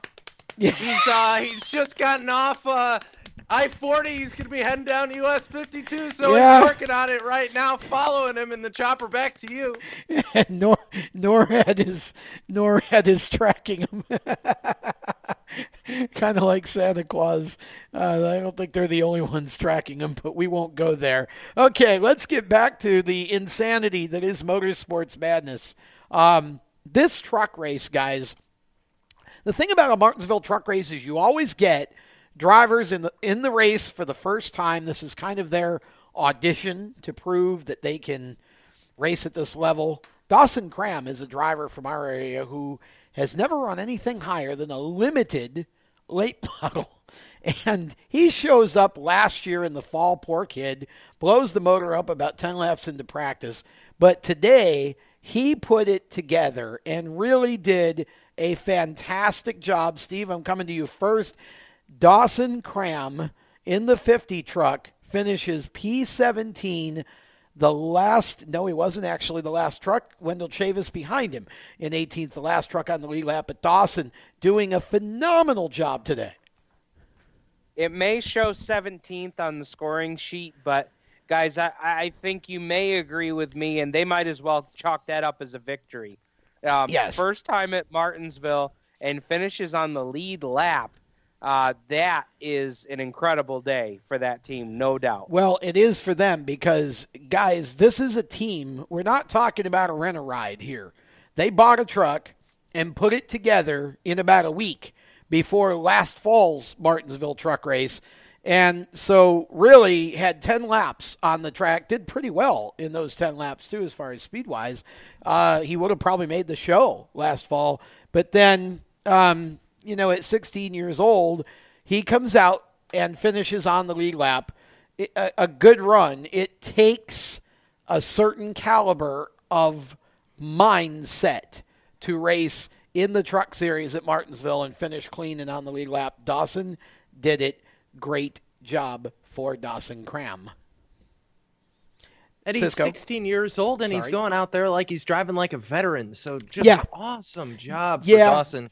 Yeah, really, and, very and much Tom, so. if you want to, if you want to read a little bit more about that, Jacob actually put up a piece on Speed Sport that you can go check out. He did a whole thing. Apparent, apparently, he made Dawson's mom cry with the piece. That's how good it was. So. well, anytime anybody says something good about Dawson, his mom cries. But they're a nice family, and uh, no, it's uh, just great to see Dawson have that run. And again, proof that you know these kids, if if they just keep themselves under control, and you look at some of the people that finished behind Dawson Cram today. Now, again, you know you've got to take some of them with a grain of salt because they had issues during the race, but still, you finished 17th, and here's who you beat Johnny Sauter, Stewart Friesen. You beat Jordan Anderson, Robbie Lyons, you beat Cody Coughlin, you beat Austin Self. I mean, I'm just naming a few as we go down through the field that, you know, honestly, the experience base, and, you know, again, some of them had issues during the race, but Dawson did a nice job. So, uh, you know, these kids really performed for the most part really well today, and these were two fantastic races. Um, I don't think there's anything more entertaining, honestly, than the truck race at Martinsville, uh, Steve O. And I think today was one of the better ones we've seen in a while. Absolutely, and and any time that you can have a race at Martinsville with the trucks, and feel like you know who's going to win the race for most of the race, and then it not turn out that way at all at the end. I mean, everybody who had John Hunter Nemechek and Kyle Benjamin one two as the finish of this You're one. full put of your it. hand, put your hands down. You're- put your hands. yeah, you're down. lying. I But- mean, that that was that was awesome. And again, I said it in my checkered flag. I just that race at the end. You know, I feel like young guys, Tom, in the sport started to get a bad rap for a while. That it was just accepted that the dump and run is how you win races. And I go back to the race that the the I believe it was the K and N race uh, in Florida that we saw, and then now the truck race here in Martinsville. The, the the dump and run to win a race. That's not how you. That's not the only way to win a race. No. and I love it. And the the two players, if you will, in question in the K and N race were Harrison Rhodes and Todd Gilliland, who fought very hard and you know did some bump and running and drove their butts off down in Florida. Put on a great show, but didn't take each other out. Finished first and second. Gilliland getting the win there, and then today Kyle Benjamin not choosing to I mean again, you know, was there contact? Uh-huh, but it was done in such a way as, you know, it didn't take either one of them out and it was a great finish, Chris, and you know, really in all honesty, if you look at this and you and you really look through this field, it would be hard pressed for me to pick out anybody who didn't deserve to be in the field who actually finished the race well. In other words, I think these guys, if you look down through, we, we Brett Moffitt finishes third. Myatt Snider, despite you know his aggression, ends up sixth. Timothy Peters, as we mentioned, finishes seventh. We didn't even mention Austin Hill finishing ninth. I mean, you know these are these are guys that you like to see up in the front, and I think some of these guys, honestly, um, you know, Harrison Burton even ran in the top 10 um, for, you know, much of the race. I mean, these are guys that are the future of this sport. And, you know, the race that Burton put on with Gilliland uh, down in Florida and the way that guys drove throughout this race today, guys like Benjamin These guys are the future of the sport, and that's what makes this truck series, Chris, so doggone exciting to watch. Week after week, you've got a few old veterans in the series and a bunch of young kids that just get after it. And when they're practically giving the race tickets away for free on Monday, you couldn't have got a better deal for such a great show by those two races. I mean, $15, Tom, really? $15 that's a steal. Yeah. that was enough of a steal for me to wake up this morning and almost get down to the four hour drive to martinsville speedway. It was just such i mean you, you can't get any better racing for that amount of money. But guys hey, i lost a commentator tonight because he went to martinsville. Yeah. so i mean so that's there how you good go. a deal you got right there. He walked out on being paid to go to martinsville and spend money. Well he got a heck of a show for his trouble. Here's here's the thing though guys. As much as we're celebrating so many others how bad do you have to feel for Ben Rhodes? I mean, this kid, he, he dominated the first half of the race, basically, so almost strong. in the first half of the, and then two straight pit stops. Not one, but two straight pit stops. They had trouble with the right front tire on that car, on that truck. I don't know what was going on there. I don't think it was an air gun issue, though it may have been, but two very bad pit stops, and yet still he fights through for a top 10 finish. This kid, to me, is a kid who's ready to race for a championship, and I believe he's going to do that. One word perseverance. That's Yeah. what he did. I mean, when it's not your day, it's not your day. But Ben Rhodes turned a a so so day into a good day for that team. You know, sticking around in the top ten. You know, getting those two stage victories. He was on a roll, and you know, to not come away with the win. I mean, it sucks, but there's still a lot of positives to pull away from that race. Oh, for sure. I mean, if if if ever there was a wide world of sports, you know, thrill of victory, agony of defeat, it's John Hunter Nemechek with that move that won him the race, and Ben Rhodes with those two bad pit stops that really weren't his fault. And I'm not going to blame the crew because I really don't know everything that happened, but just it, it was heartbreak for him today. And of course, you know, the race was sponsored by his uh, family business. So this would have been kind of a hometown deal for him to go and get the win, um, in a sense. So tough break for Ben Rhodes, but I know there are wins coming. He is going to go deep in the playoffs. I think there's a good chance you see that truck with a 41 on it running for the championship at the end of the season. With that, we're going to step aside. When we come back, we talk F1, and then we still have upcoming our dirt track segment and we're going to talk with Gio Scelzi as well. And we will get a uh, Jacob Seelman sighting in the studio eventually. He's heading south, folks. Again, going at the speed of limit, and he will be joining us shortly. We'll be right back with more of the Motorsports Madness Show right here on the Voice of Motorsports, the Performance Motorsports Network. When do you think of a plumber? Like most people, even if it's an emergency, you can be confident about who will arrive to help you. For quality and reliability, count on someone you can trust. Call on the plumbing services of Hague Quality Water of Maryland. Plumbing doesn't have to be an emergency. We handle all kinds of preventative maintenance too. Hague Quality Water of Maryland is family owned here in Annapolis since 1993. For a refreshing choice, call us at 888 84 Water or visit us online. Here at Lewes Meineke, we're more than just your average car care center. Hey, it's Dave, your neighbor from Lewes Meineke. Whether you need an oil change, brakes, tires, or anything under the hood, we've got you covered. Take advantage of our free check engine light service as well. Yes, free. And don't forget about our free shuttle service. Never stress, we'll take care of the rest. On with life. Give us a call at Lewes Meineke, 302 827 2054. Every 30 minutes, another innocent person is killed due to a drunk driver. My best friend. My brother. My poor grandchild. My sister. My father. My husband. My mom. My mommy.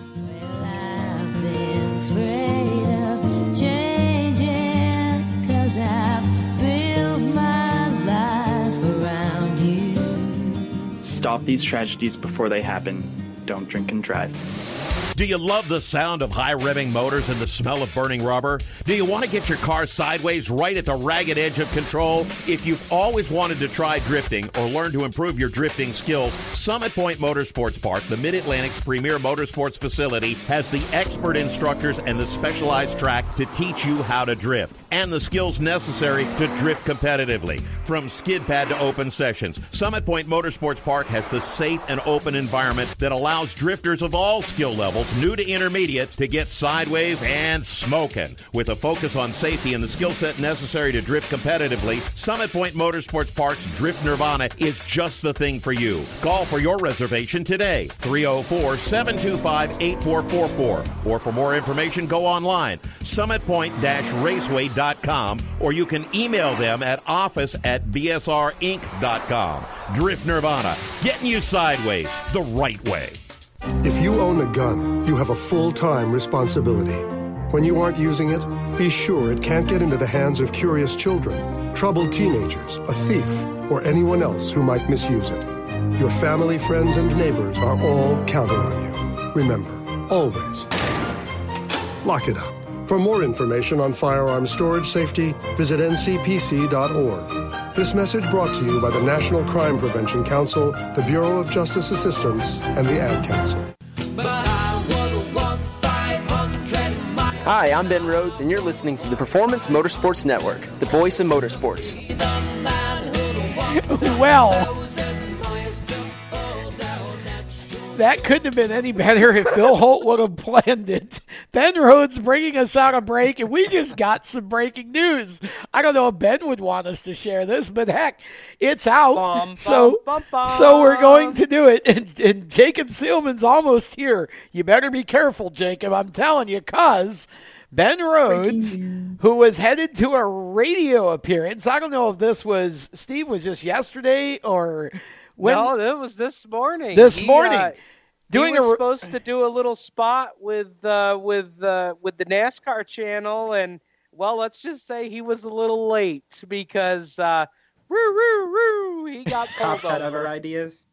he, he he couldn't drive 55 guys. He Apparently drives at least not. Well, hey, if he was, you know, on the pole at Martinsville, I mean, I think that's a good excuse, right? Yeah, so uh, yeah, Ben a little late because he got caught speeding on the highway. He was just uh, getting some practice in for uh, today, Yeah. and it seems to have worked too, Cisco. Because boy, the way he jumped off the pole and, and took off in that race, uh, apparently his lead foot was in full force at least for a while. I guess Tom he won't be living in the spirit of the radio. I guess. No, uh, definitely not. Uh, or driving a red Barchetta anytime soon. Um, we're Rush fans, in case you haven't figured that out. But anyways, uh, so congratulations, Ben, uh, on on on that little situation, and uh, we hope that you will use cruise control from now on. Yeah, right. Okay, so back we go to race talk, and we go to F1 and Sebastian Vettel's rather uneventful Cisco win. I don't know, five overtakes. Like, what? I guess what do you So- expect from that particular course? But I mean, come on. So the five overtakes is, of course, not counting the first lap, of course, Right. because that's when most of the overtakes are going to happen. But yeah, it was five overtakes in what Max Verstappen called a race that you could basically just turn off the television because it was that boring. He was not happy. Finished sixth. I don't blame him. But uh, for Aston Martin, Red Bull Racing was the slower of the two team cars there, with Danny finishing fourth. But yeah, that was honestly the only really interesting thing is that the car on top of the podium was not Lewis Hamilton. But apart from that, that was a pretty forgettable race, to be honest, there, Chris. Yeah, and speaking of Lewis Hamilton, I I caught it going around the the the, the social media platforms, but that lap that he threw up in practice, that's you know, that's just pure perfection. He was flying around Australia during that uh, during that practice lap. And for anybody that thinks these guys aren't athletes anymore, go watch that lap because the upper body strength you have to have to whip a car like that around a track that fast And not was- black out. and not black out was incredible. There is no doubt in my mind that these guys are pure 100% athletes.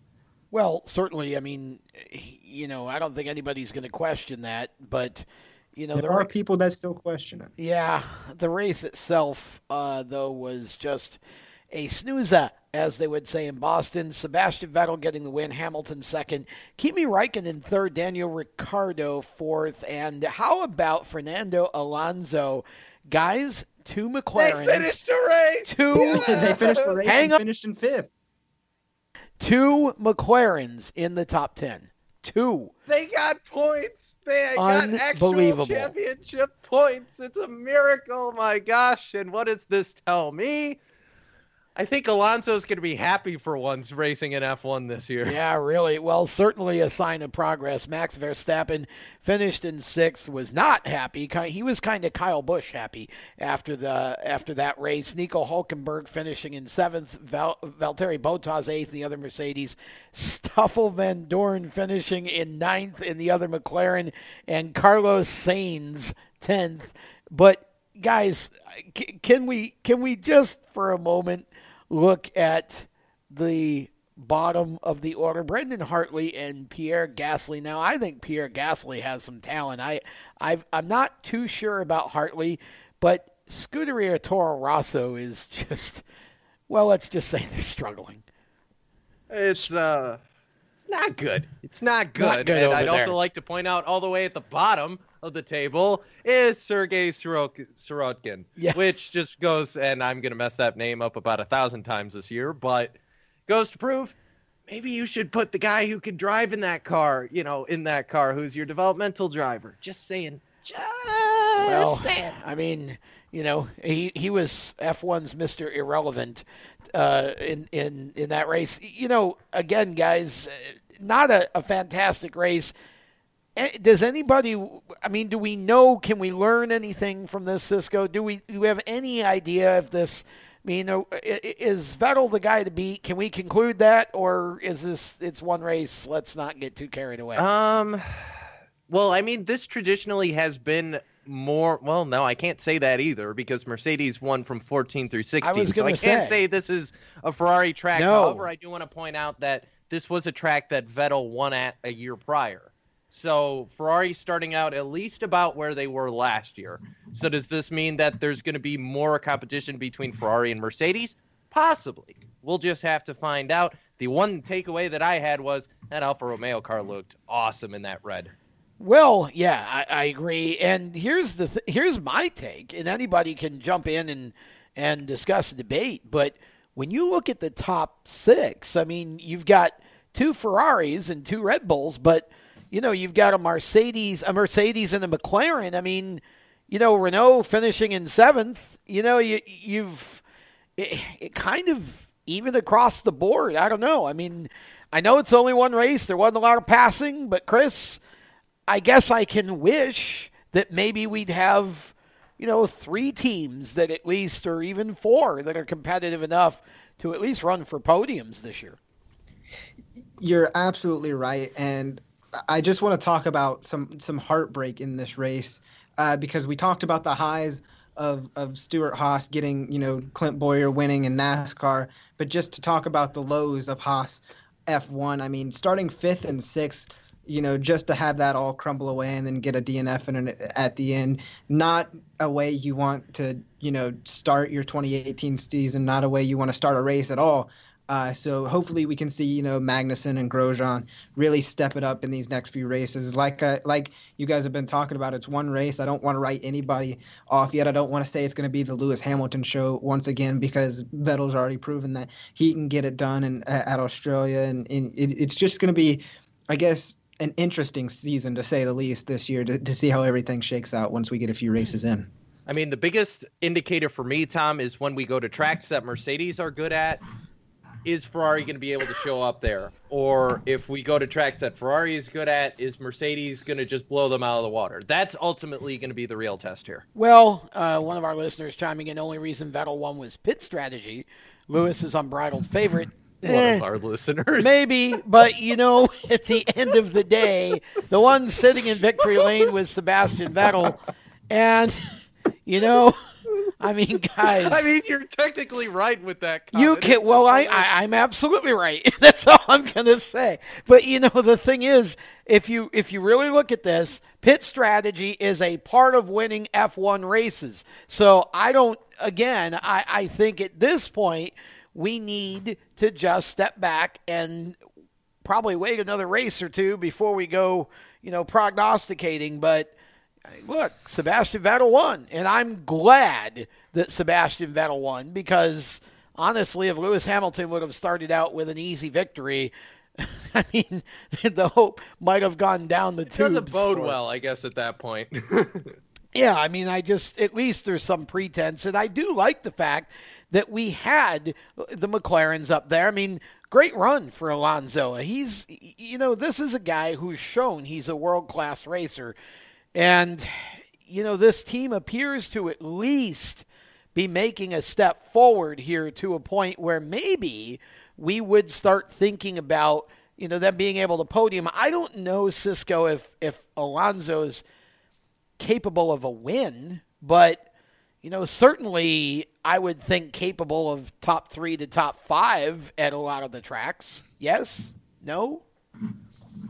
Uh, I hope so, but I'm too happy about them getting this. I, I mean, we have to wait and see, Tom. It's this is such a wait and see because McLaren showed they're good in one race. You can be good in one race, but we need to see reliability. Yeah. and that has been McLaren's chief thing that they have not been able to fix until now.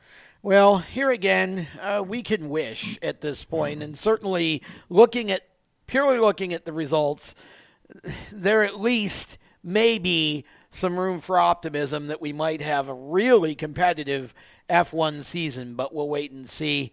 I'm still calling Lewis Hamilton the champion until uh, somebody else shows me that they can run with him over a multi race basis. We're actually going to step aside. When we come back, we are going to talk dirt track, and not too long from now, Gio Scelzi will be joining us. He's a World of Outlaws Sprint Car Series rookie, and that's a name you're going to be hearing a lot as we go through this uh, season here in 2018. And also, Jacob Seelman will be joining us eventually in the studio. I promise. We'll be back with more of Motorsports Madness. We're going to get dirty in the next segment. Stick around. You own a performance car and you know how to drive, but you want to learn real performance driving. Well, Bunky, get that car off the street and onto the track. Summit Point Motorsports Park, the Mid Atlantic's premier road racing facility, located just over an hour from D.C. in nearby Summit Point, West Virginia, is the place to go. And you'll find that Friday at the track is going to give you what you need. For less than a monthly car payment, you can attend this regularly scheduled one day instructional event in your street car on one of Summit Point's three world class road racing circuits.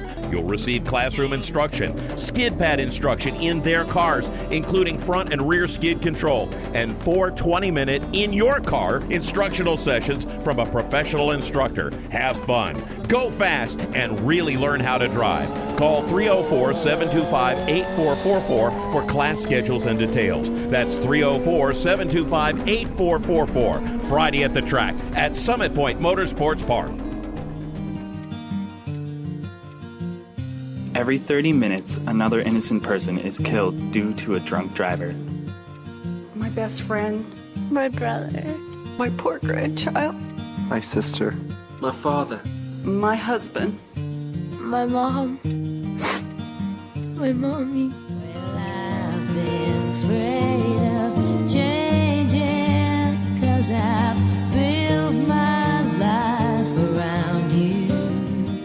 Stop these tragedies before they happen.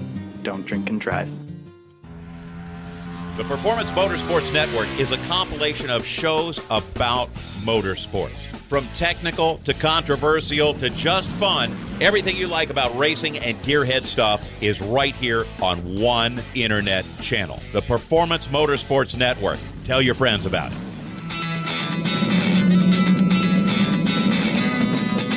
Hi, I'm Reed Sorensen. Racing has been a part of me and my family for as long as I can remember. I had to make tough choices early on to get to the top. It took hard work and dedication. but it's those tough choices that help me prepare for challenges I would face as a cup driver. Make the right choices today and be ready for the challenges tomorrow. This message is brought to you by the U.S. Air Force. Hide the kids. It's time to get dirty with the Race Chaser Online crew. Here's your host, Jacob Seelman, with Turn 5 Live's curator of Casa de Pork Chop, Stephen Evans. Ah, be patient with me. Jacob Seelman is almost here. Welcome back to Motorsports Madness. Tom Baker, Steve Evans, Cisco Scaramuza, Chris Murdoch, and of course Bill Holt from Carolina School of Broadcasting behind the glass. We talked Formula One in the last segment. It's time to get dirty and talk about dirt track stuff. And you know what's funny, Steve Evans, is you know it wasn't that long ago that uh, well we were having this whole debate about Sheldon Haudenschild and his debut in the World of Outlaws with the new team he's with this year. And I, you and I both said he's going to be a championship contender and keep up uh, with with the aforementioned, uh, well, like 36 time champion Donny Schatz.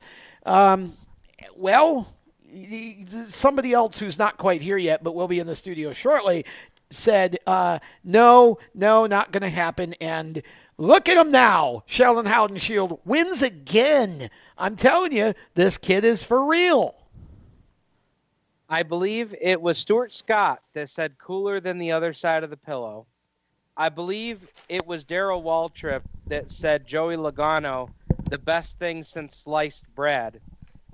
I'm going to say on the airwaves tonight of Motorsports Madness that Sheldon Haudenschild is the best thing since blueberry pancake crunch.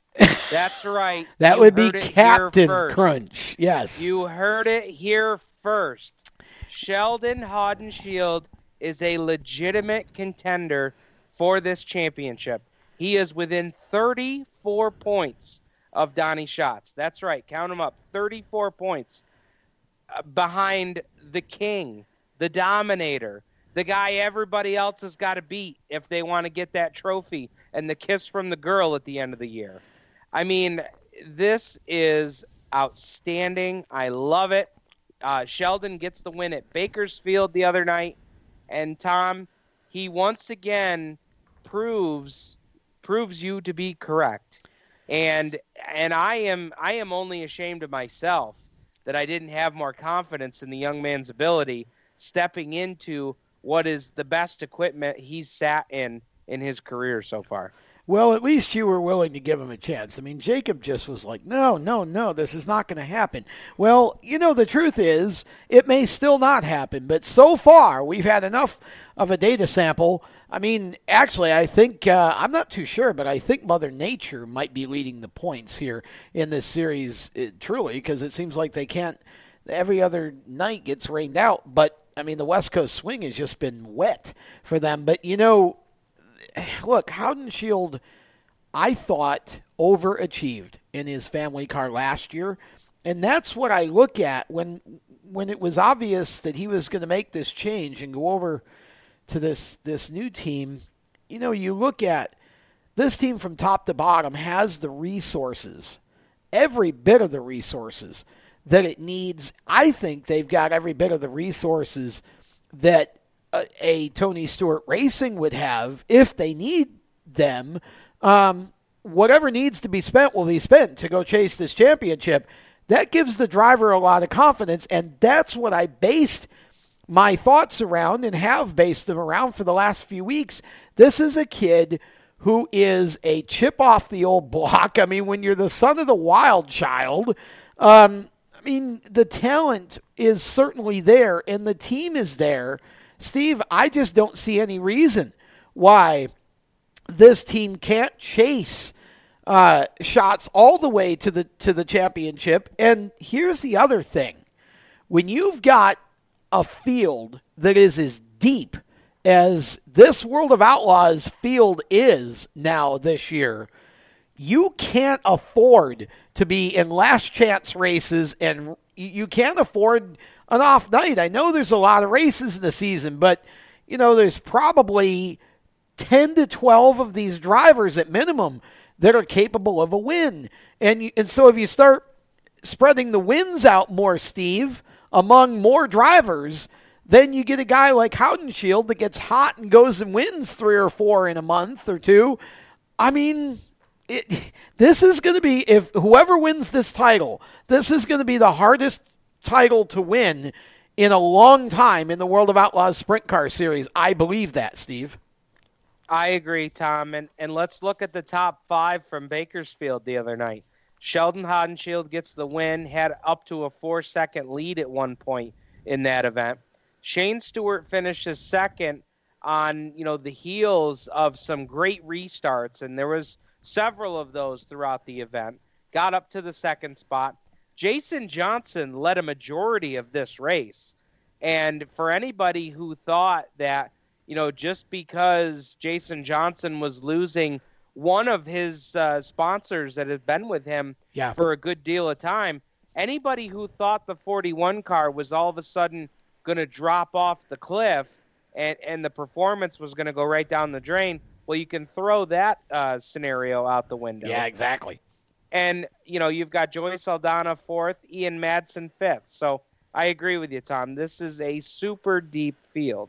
Well, you know, and Saldana's another story right now because he had such an off year last year and really just you know, you kind of wondered like where did he go and what's what's going on there, but he's done a good job so far. I feel like that you know this that's another team that I feel like could get some wins. And I think Gravel is going to get his share before we're done too. I mean, I don't think David's looked very David Gravel like for the most part so far this season, but you know, again, it's a deeper field, and you get a guy like Haudenschild that sort of comes in and just starts stealing everybody else's thunder. You know, it does kind of shake up the whole equation for a little while.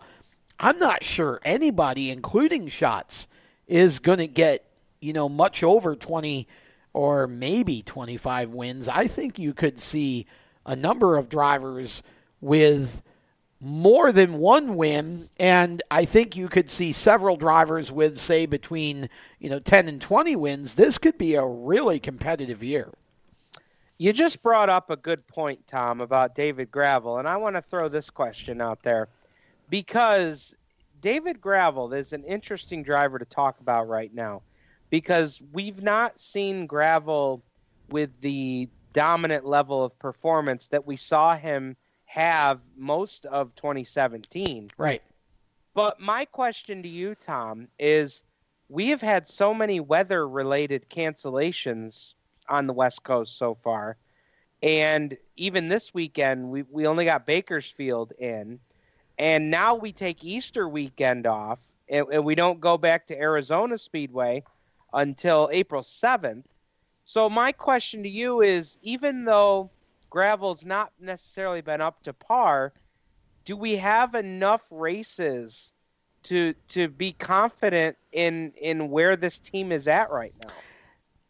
Well, I don't know. I mean, it's it's really kind of hard to say. Uh, you know, what we've seen in the past is drivers get streaky. I mean, you you get a guy like Gravel that will go on a run, or obviously Schatz has his moments when he goes on a run. His have lasted a little longer than everyone else's lately. But I think when you look at this, honestly, I mean, just looking at the points right now, Schatz, Haudenschild, Sweet, Stewart, and Johnson, Gravel sitting in sixth, 114 back.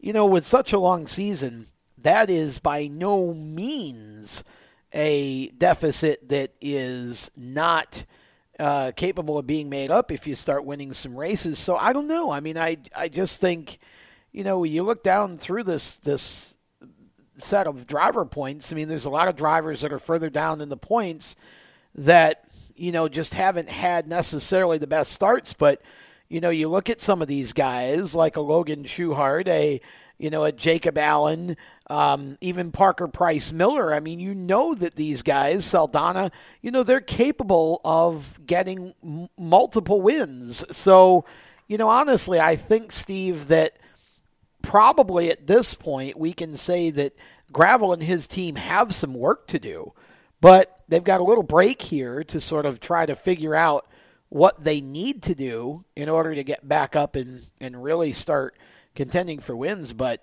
I I think what we've seen in this first part of the season is again a depth of competition in this series that we haven't seen in quite a while. And even the drivers that haven't won a race yet, some of them have been very, very competitive, and you just know that it's a matter of uh, you know matter of time before. Uh, you know, some of these guys get up front and, and start running for wins, whether they're full time or part time. And Tom, something else that I want to point out from the race at Bakersfield the other night, and and this is something that, you know, I know Jacob will his ears will perk up to. I want to give a shout out to Tim Kaeding and Jason Sides. Yes, because those guys qualified second and third over the weekend at Bakersfield. Uh, Tim Kaeding finishing in the tenth spot, Sides finishing in the 18th spot, but this was kind of an interesting pairing uh, with Kaeding getting a ride here with the sides team, you know, putting a second car Yeah. together and those guys Yep. working together. I think this is starting to pay dividends for for Double Down because he has been in just a rut that he just has not been able to get out of in that 7S machine. And now, you know, with with him pairing up with Kaeding, the cars have speed again. Yes. Uh, you know, as witnessed by their qualifying the other night. And Kaeding has been putting in solid runs, solid top 10 runs here on the West Coast swing. So I think that that's a team that really needs a tip of the cap because, you know, that's a team that has needed something positive to build off of. And if that's the only thing that comes out of this pairing here with Kaeding and Jason Sides, well, Tom, it's paying off. It really is. Well, I totally agree. And I, I think that, uh, again, sometimes having that teammate makes all the difference. I think this is definitely an opportunity for those guys to, you know, to take a step up. And again, everybody gets to kind of breathe now for a little bit and assess where they are and uh, try to see where you know where they need to make some gains as we come back out for the next portion of the season. Um, but all in all, this is a very very challenging tour this year, the World of Outlaws Craftsman Sprint Cars, and I I believe with everything in me that you're going to see more winners this year than we've had in a while, uh, and you know that's it's a good thing. And if we can get to the point where you know, we can get two or three or four guys down the stretch who can challenge seriously for the championship. It's going to be a great year for the Outlaws, and I'm really happy to see how many full-time teams they've got. I just think this is uh, th- this is a really encouraging sign for the World of Outlaws tour and really sprint car racing around the country. With that, we're going to step aside. Gio Scelzi going to join us next here on Motorsports Madness as we continue. About 30 minutes left in the program and much still to be said. Don't go anywhere. We promise Jacob Seelman will show up. We double promise that that's going to happen before the end of the show. We'll be back with more Motorsports Madness here on the Performance Motorsports Network right after this timeout. Parents, your son or daughter has had their license for a while now, but you want to make sure they're prepared for any situation they may face on the road. High school driver's ed doesn't teach them to drive defensively. They need to be prepared for any highway emergency. For less than a month's insurance, and a whole lot less, BSR instructors at Summit Point Motorsports Park in nearby Summit Point, West Virginia, will teach your son or daughter how to respond instantly and positively to unexpected situations on the road. BSR's specialized accident avoidance training teaches swerve to avoid maneuvers at highway speed, ocular driving, which focuses driving attention on ways to avoid accidents, vehicle dynamics and feedback, skid control and skid recovery, threshold braking on straights and progressive braking on curves, and off road recovery techniques. This is stuff driver's ed simply doesn't teach. So call BSR today, 304 725 8444. Give your kid the skill set needed to drive safely and responsibly on the highway. That's 304 725 8444. You hear that?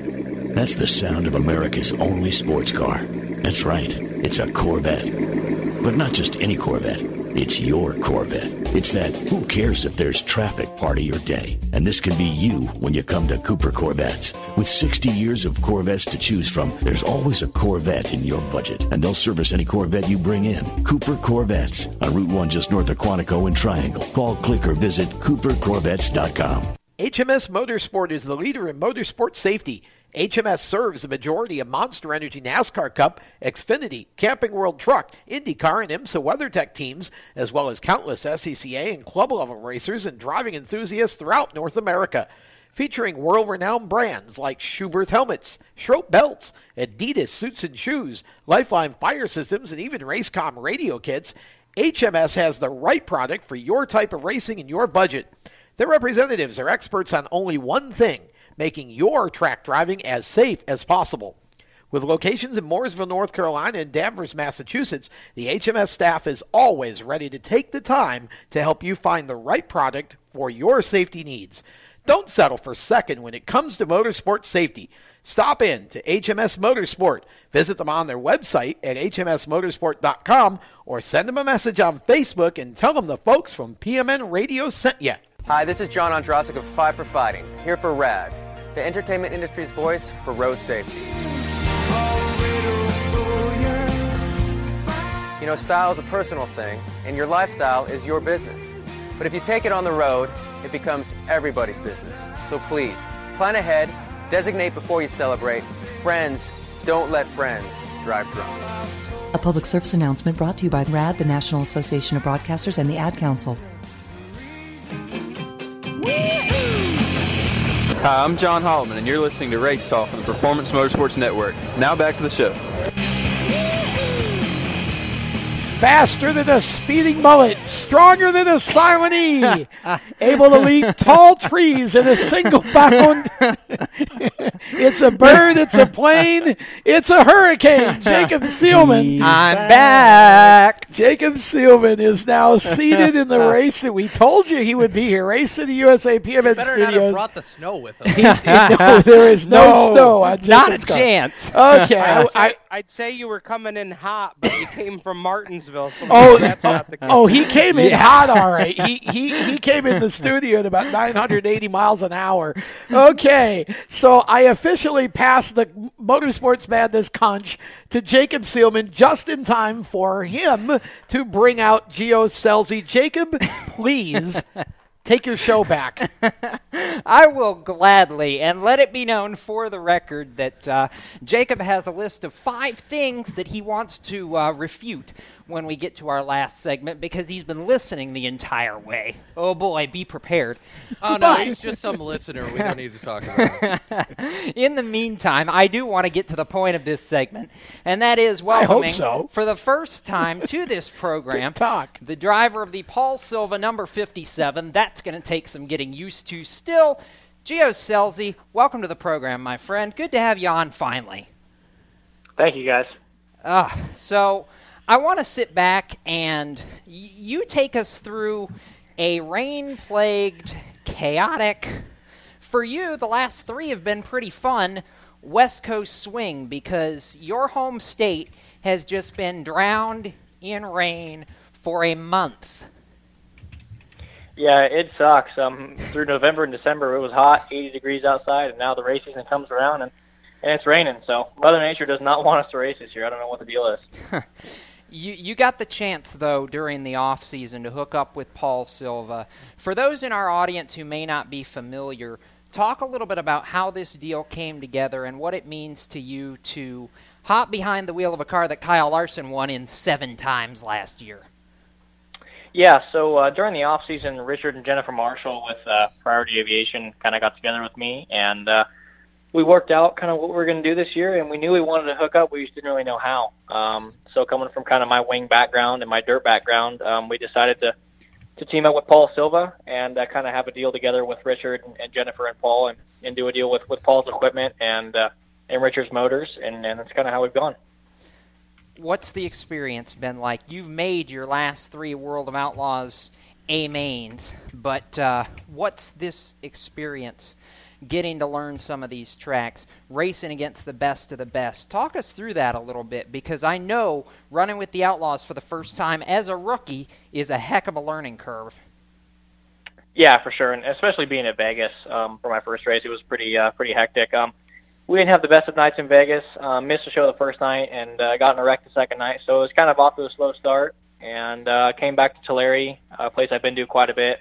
You know, after a rain out in Perris, um, quick timed in our group, uh, made the dash and run 11th to feature. So, um, you know, we're we're getting better. Um, just kind of takes a while to get chemistry between me and Paul, but I'm pretty confident in what we got, and the equipment is is definitely second to none with our motors and, and the setup. So, um, yeah, we'll see kind of how we go. We have, I think, five or six more races. We're going to make up a few of the rain dates with uh, with races here locally. So it'll be good to kind of race on some places I'm familiar with and, and see what we can do. To have a guy like Paul wrenching, calling the shots, what's that been like to be able to soak in his experience and learn from him? I mean, that's got to be not just an honor for somebody that's in your shoes, but it's got to be an incredible privilege as far as your first Outlaws starts. Yeah, for sure. It makes my learning curve a lot quicker. Um, with the car being set up really well every time I go out, um, it, it's been good. You know, our communication, like I said, has been has been a lot better than I thought it would be. Um, and you know, we've only raced together five or six times. I think it's been five times. Um, you know, we're getting there. Um, I think the more we race together, the better we'll be. Um, and, and racing with the Outlaws doesn't make it any easier, really. You know, with with how deep the competition is there, and you know, being the Stockton and being Tulare before, but but not being to uh, Vegas and being my first time at Bakersfield has kind of been, you know, new with a new car and new racetracks. So, um, like I said, the more we go, I think we'll we'll have better chemistry together. Obviously, racing with the World of Outlaws is is kind of that pinnacle. Uh, you know, reaching the top of, of the sprint car ladder. Um, tell us a little bit about you know how you've got to this point, because you're you you're a fresh new name uh, that is is really rising to the top here in the sport. But for those listening tonight, uh, tell us a little bit about the racing that you've done to get yourself to this great opportunity. Yeah, so um, I raced all last year for Dennis Roth. Um, he gave me the opportunity uh, part time in 2016, then full time in 2017. Uh, we ran uh, the King of the West Series, which is uh, kind of the California 410 Series, and you know, like I said, it kind of spiraled into a, a partnership with Richard and Jennifer Marshall and Paul Silva, and it's kind of where we are. But yeah, racing with the Outlaws, it's it's pretty um, it's pretty simple how you explain it. I mean, they're the best in the world, and and that's what it is. You know, um, they've the the talent is so deep, and and the good competition is so deep. You got you know 15, 16 cars that can win any given night. Um, you know, especially out here on the tight bull rings we have, and it's really close door to door racing, and uh, it puts on some of the best shows they have. We talked earlier uh, before we had you on tonight about uh, you know some teams that have been finding speed here recently, and and how how that speed can really change the course of the night. I'm interested in your perspective because you know you guys had a great qualifying effort the other night as well. Just how important is it with these World of Outlaw races you're competing in? Just how important is it to get your night started off with a good qualifying effort? Yeah, for sure. It's everything. Um, especially with their format. You know, there's no invert, so you're you're starting straight up for your heat race off um, off qualifying. So I think there was a stat the other day that they put out. Our qualifying average is 7.8 or something. So um, time trialing has definitely been a strong part of of my uh, my last few weekends, which makes night a lot easier. I think we've we've made three features in a row. So um, it's been good. Just just racing door to door with the guys is, is really tough. I mean, they're so aggressive and, and they're so good every lap. Um, there's really no uh, there's no time to breathe, I guess you could say, um, in a 30 lap feature. You're racing as hard as you can um, throughout the whole race. So, yeah, it's it's a completely different pace with the Outlaws too compared to racing with guys at home. So, um, it's it's definitely made me step up, and it's made me a lot better. Gio, this partnership with Richard and Jennifer Marshall, it wasn't just about the 57 car. Your association with them actually uh, this year started back when you were able to run for Clauson Marshall Racing in a midget at the Lucas Oil Chili Bowl Nationals in January. What do you feel like uh, teaming up with the Marshalls? I mean, they've supported so many names that have gone on to do great things in the dirt track world. How big has that association been for your career so far? Yeah, it's been huge. Um, in, in their short time in dirt racing, they've had a lot of success with the Knoxville Nationals and, and the countless USAC midget wins and, and World of Outlaw wins. So um, they've kind of spread themselves, you know, wide throughout World of Outlaw racing and USAC racing. So, you know, I was I was fortunate enough to hook up with them and, and them give me the opportunity to to race with them and you know kind of I would say be part of their family because you know we're we're pretty close and, and it's a very good atmosphere they put me in um, and uh, you know it, it's been good how much they help me um, and, and really how much they believe in me I guess you could say you know let me race Chili Bowl and and kind of bringing me on with them um, with their backing has has been good. Now, those who are listening and go, Scelzi, why do I know that name? Most people will know your family name from drag racing, and yet you went the dirt oval route. In fact, both you and your brother Dominic went the dirt oval route. Why? What drew you to that side of racing as opposed to the straight line? You know, it's funny you say that. I'm actually looking at one of my dad's pictures of him, you know, four-time world champion, but yeah, there, there's no in drag racing. There's really no lower ranks of drag racing. I mean, there's junior dragsters, but there's really you know with sprint car racing, there's midgets and micros and, and outlaw cars. There's all kinds of, of of kids you know things to do in, in dirt racing. And and my dad was actually really good friends with Daniel Lasoski, which is a you know decorated World of Outlaw driver. Um, and he got us started on the micro sprint deal, which you know we pretty much fell in love with it as soon as we started doing it. So um, we just kind of slowly moved our way up through the dirt racing deal through micros and and made the jump to sprint cars here lately. So now we're we're racing at the highest level. What's next? I mean, I, we know that uh, you've got roughly 20 races in total with the 57 car this year. What else besides that run with Paul are we going to see you doing here in 2018? Yeah, so I'll probably do you know one to two races in my dad's um, the stuff he owns, the 41 car um, at home around California and then the majority of my season will be in the Midwest with Bernie Stuebgen. He owns uh, Indy Race Parts, so it'll be the green 71 car that Joey Saldana drove last year. We'll uh, we'll race stuff like Ohio Speed Week and uh, a lot of All Star races, including Knoxville Nationals, uh, 360 Nationals, stuff like that. And then I'll kind of round my season up back in California with Paul. Okay, so you just threw something that made my eyes get really wide really quickly. So, talk for just a second about the association with Bernie, because I don't think that's something that's been widely talked about that you're going to get to do this year. Right. Yeah. So um, I hadn't known Bernie. I, I really haven't met him that much. Talked to him a few times. Um, you know, he he talked to me about driving his car a little bit, and uh, you know, with his business and everything, it's hard for him to race. You know, more than you know 40, 30, 40 times. So what we'll do, it kind of worked out nicely in my schedule where I'll start out the year at home and uh, race with Paul, and then in about June I'll probably go back to Indiana where he's at, and uh, we'll get our stuff together and, and we'll race some All Star stuff. So, yeah, uh, Joey got obviously his his ringing ride, and it kind of opened up. So I guess he heard about me, um, you know, through people talking about me and, and want to put me in the car. So it's a great opportunity. That's a really cool deal, Gio. And uh, how we always do this before we let you go, we want to give you a chance to uh, give a shout out to all the sponsors and supporters that help make it possible for you to get on the racetrack. Talk about who makes it happen for Gio Scelzi. Yeah, definitely my mom and dad for letting me do it. Um, Richard and Jennifer Marshall for being such a big part of, of my season this year. Um, you know, Sparco, all the people that, you know, kind of stick with me where I go. It, it means a lot.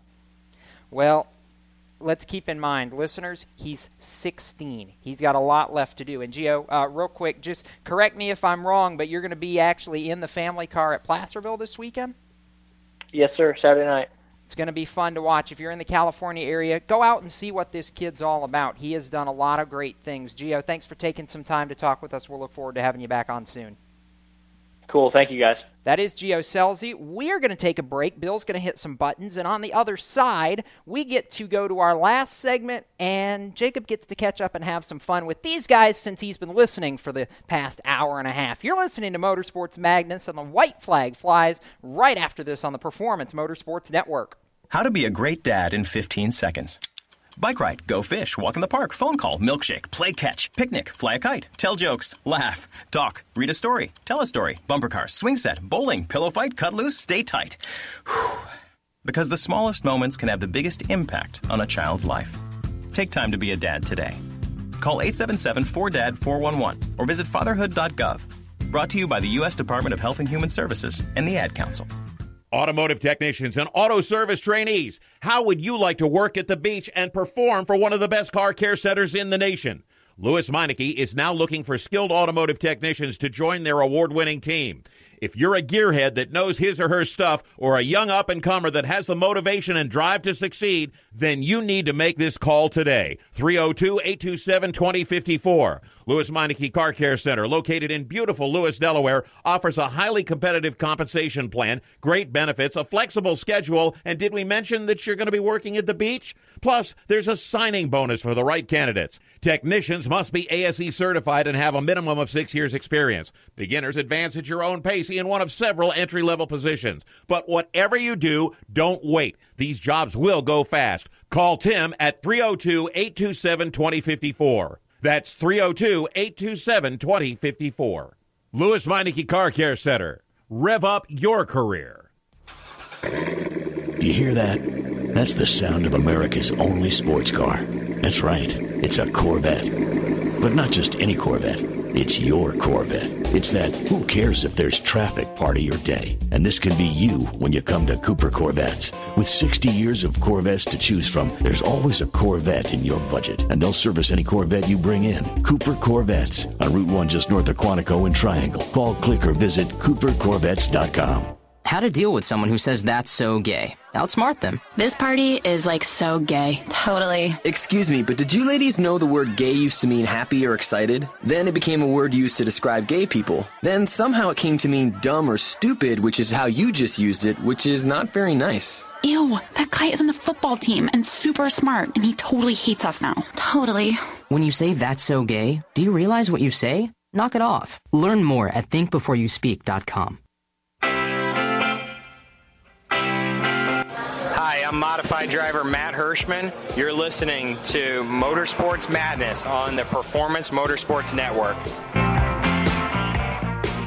Welcome back to the madness here on the Performance Motorsports Network. It is the final segment, and for the first time all night, I get to lead off with my name because I'm here. Jacob Seelman, Tom Baker, Cisco Scaramuza, Chris Murdoch, and Steve Ovens talking racing. And as everybody's been referencing throughout this show, I was cruising quickly down the highway At the back speed of from limit. Martinsville at the speed. Well, there, It was there, the speed limit. It was the speed limit, Jacob. You were doing the speed limit. Speed of limit. I was I was going with the flow of traffic, but you know that's how that works on Okay, the move on. Moving on. Anyway, so before we get too deep into our last, Steve, stop it, stop it. There are there are, there were no rockets or nitrous involved in this, though it's a nice thought. That you will allegedly, allegedly. Anyway, you were saying. yeah, I was saying this. Fi- before we get too deep into this final segment, Regardless, Mark Richards loves the plug. Yes, he does. Jacob has five bullet points from all the stuff that you talked about before I got here that he wants to hit on. Number one, going back to Tom's mention of this being one of the most emotional victory celebrations in a long, long time. That was evidenced when Clint Bowyer burst into the post race press conference room hollering, How about that, yo? this man has waited almost six full years to have a celebration like this. We we joked about it on this show over the offseason that when Clint Bowyer got back to Victory Lane, I said when, others said if, but I said when Clint Bowyer got back to Victory Lane, the party was going to be legendary. When you ask for a beer on national television in the middle and of not Victory just a Lane, beer, Jacob. What kind of beer did he want? he wanted the damn beer and he wanted it now. And it was a tall beer, too. It was a Harvick sized beer. Jacob, I did say like at the top of the show that a lot of us had mentioned that he was eventually going to get one this season by Yes. the him just rocketing out of the gate. And Yes. Martinsville was definitely the perfect track to do it. Absolutely, it was. I, I just, I love this. I love everything about this. Clint Bowyer is something that NASCAR needs just from the sheer personality that he brings to the sport. We were talking on the Stock Car Show last week about the sport needing more personalities. There is no personality today that was any larger than life than Clint Bowyer was in Martinsville Victory Lane. And I don't care who you are in NASCAR. Um, just push the 14 through post race inspection. Don't worry about that dent on the roof. I think we all know where it came from.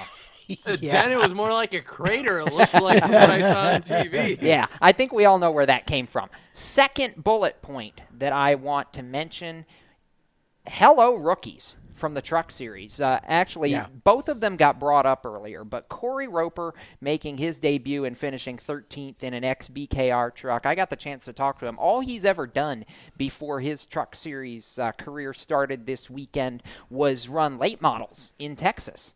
So this was a huge step up. He did an admirable job, and he said to me that likely Iowa in the summer is going to be their next race, but they are feverishly working towards being able to do a few more of them. And you'll hear the clip that I got with Corey uh, later this week on PMN. But in addition to him, Tom, you mentioned it right towards the end of the Truck Series conversation. Dawson Cram finishing 17th for Beaver Motorsports. I'm not going to guarantee that that was the team's best finish ever, but I do believe it was their best non restrictor plate result in the history of Mark Beaver as a truck owner with that 50 team. This was a huge result. The front end was bashed in. Dawson was exhausted. And uh, if you've ever seen Dawson Cram, he's the littlest kid in the field. yeah, he does. It doesn't take much to exhaust him. No, but he did an admirable job, and I couldn't believe it when I looked at timing and scoring at the end of the race and realized he had made it through on the lead lap and completed all 250. Yeah. That was awesome. Uh, number, Jacob. yes, Chris. since we've since we've all done it, uh, and I have a feeling you're probably getting to it, but Yes. checkered flag, black flag from both races. That was going to be my third bullet point, actually. Thank you, Chris, for that plug. Checkered flag from the Cup Series race. He didn't win it, but my checkered flag is Martin Truex Jr. because this is a team that has not had the best track record for a while at the short tracks, but now they have two straight Martinsville runs. They finished second to Kyle Busch in the fall. They finished top five today. And Martin, though he never got to the head of the field really the way he wanted to outside of like the first four laps, he was there all day. And I feel like that is a harbinger of more great things to come from this 78 team. I can see them being one of the few, Cisco, to go out and, you know, run for a second straight title, period. And Steve put it in our chat, but I was going to say the same thing. Keep in mind that car was not great. But again, that's why I'm giving it a checkered flag. Martin Truex did m- more than what he should have been able to do with that car. That's why I'm giving him a checkered flag Let me here. just say this in a different way. Martin Truex did Martin Truex things. Yes, exactly. Thank you, Tom. Black flag uh, from the Cup race is dun dun dun not Jimmie Johnson. Surprisingly, See, we got to have different flags. We can't all just have the Yes. same flag. It doesn't Steve work. Steve is depressed. Yeah, So- Steve just Steve is just befuddled. I'm not even going to totally agree with Tom. My black flag is for the entirety of Roush Fenway Racing. Like, hello, Well, I kind of got there. Uh, you said Ricky Stenhouse. Yes, but my black the flag whole is the entirety of Roush Fenway Racing. Yeah. Like, um, hello, what the heck has happened here, boys? You guys were okay last year. Ricky was actually pretty good last year. Now they're just awful. I'm not even going to say bad. They're awful right now. Well, no, I, I don't want to say they're awful right now. They were awful this weekend, and I understand. No, they've not Ricky been good the car, first six races of the year. I don't. I don't. Other They're than Daytona. lunch, I won't. least. I Yeah. won't. Yeah, I mean they're certainly off. I, Tom, won't- you don't won't have say to off. Say it. I'll say it. They're awful. Thank you, They're Steve. Awful. Roush Fenway right now is is is right now a race car with some dog doo doo and burnt hair on top of it. They are awful. hey Steve, hey Steve, You I'm, just went straight for yeah, the. I, I'm gonna u- I'm gonna Ooh. use the the oft old saying that uh, has popped up a time or two on this show. You can't polish that turd.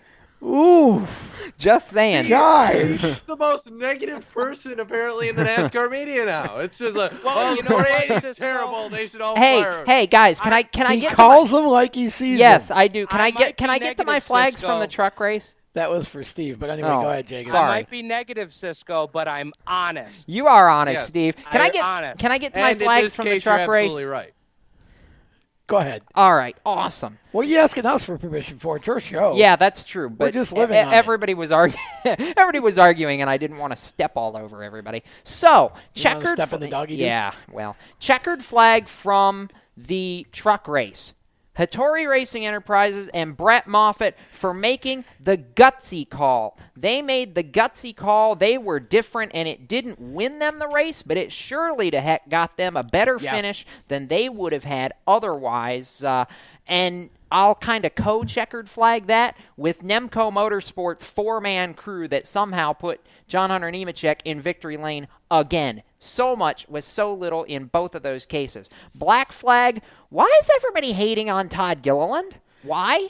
Somebody explain that to me. I'm sitting here listening. Did you watch the race, Jacob? Yes, I did. I, I I did watch it, but he was in contention to win the race until 30 Sure. to go. After he went bowling with Johnny Sauter and, and Stewart Friesen. I mean, He's you a rookie. He was he was way too aggressive. I- I'm sorry, but these are things that are learned with time, and Todd will get there. It's his first, well, okay, Well, sorry, listen, second race. at It's not a personal thing. We're just commenting on events. I and it was a Tom black props. flag I will give Tom props. He made the point that it comes with time. Yeah, He Did say fair. that. My black flag, by the way, is uh, an unfortunate one, but it's for Matt Crafton. Even though he was not, that was not of his own making. I mean, he ran into a Johnny Sauter who had no battery power. That's just bad luck. ran into each yeah. other. It's like I said earlier. yeah, it's just bad luck. But Matt's got to get something going right here. This season is starting to get me nervous because it's starting exactly like last year when he couldn't find his way to victory lane. Something's got to go right. And for me, that was my black flag today. And it's not even because Matt did anything wrong. That 88 team has just got to get something going. Steve, I, okay, I, Jake, I don't get this. Steve, help me, help me with this. He just black flagged Matt Crafton because Johnny Sauter stopped in front of him No, and he couldn't avoid it. no, him. no. It's a it's a black flag for the overall cumulative that Matt Crafton can't Oh, get to all victory right. It's lane. supposed to be about today's race. Go ahead, The, Steve. on- the only thing I have to say for Matt Crafton is, "Hey, bud, don't worry. Eldora's four miles." Yeah, exactly. yeah, You can't even yeah, say that. yeah. You've been high on Stewart Friesen, Steve. Yeah. You can't No, even no, no, no, no, no. I'm high on Friesen, but I want to be very clear. Friesen's not going to win Eldora. See, and I'm the Friesen, one, I'm the one that picked Friesen to win Eldora. I I called that about two or three weeks ago. Yep. All right. Two more bullet points. My fourth bullet point goes to Formula One, and it uh, it was referenced earlier as some listener. Yeah, thanks. That was me, by the way. Just saying. I didn't want to tell everybody you were typing and driving. See, I, actually, I was stopped on I That's forty a at that no-no. point. Oh, I sure was you not were. driving. Okay. Anyway, it's like you were driving the speed limit. Yeah, you, you you can go back to drinking your water You now. get Jacob just hauled did. away by the cops here soon. I'm go knock down the payment from the studio All and haul him away. Here's the de- here's the deal. Plain and simple. Bad boy, My observation gon- from Formula One. Lewis Hamilton is still the favorite. Sebastian Vettel got lucky to win the Isn't Australian that part Grand of Prix. F1 though? Yes, it is, but it doesn't mean it's going to change the overall product at the end of the season. Well, Lewis, maybe when not, he gets the Patriots, it's like you got lucky, but Yeah. I mean, in the grand scheme of things, you're since well, yeah, Lewis, since when- Lewis Hamilton is going to go on a string here and win about six races in a row, and we're not even going to be talking about Sebastian Vettel anymore. he was seven tenths of a second faster than everybody in qualifying. That was a lap of the gods at Albert Park. For Pete's sake, Lewis Hamilton is going to smoke everybody for the next month. One Be lap prepared. doesn't a champion make, but certainly it was super impressive. I, I hope you're wrong. That's all I'm Yeah. going to say because this because Yeah. Formula One desperately needs some real competition. Yeah. My final bullet point goes to the Outlaws, and it's in rebuttal to uh, everybody saying, oh, Sheldon Haudenschild this, Sheldon Haudenschild that. Listen. Oh, here we go.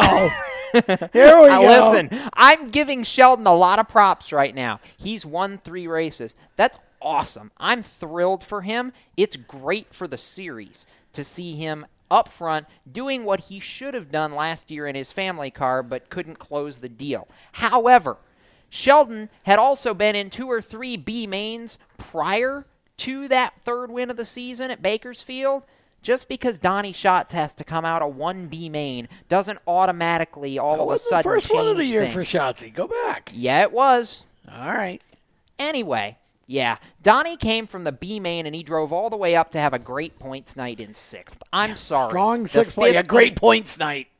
It is when you're only gaining two Are there points a position. things as great Shel- points nights in World of Outlaws? Yes, I think it yes. worked like that. Shel- Sheldon made up 10 points. That's it. That's all you made up. I'm still picking the 15 and I'm staying on it. Okay. But hey, with that, that's our last segment, which is fun because at least I got to argue my piece for a minute. So we're done. Thanks to Mike Garrity, Megan Colbin, our social media partners at Three Wide Life, as well as Bob Steele, Sue Mason, Bill Holt from CSB Behind the Glass, and all the folks at PMN that make this show possible.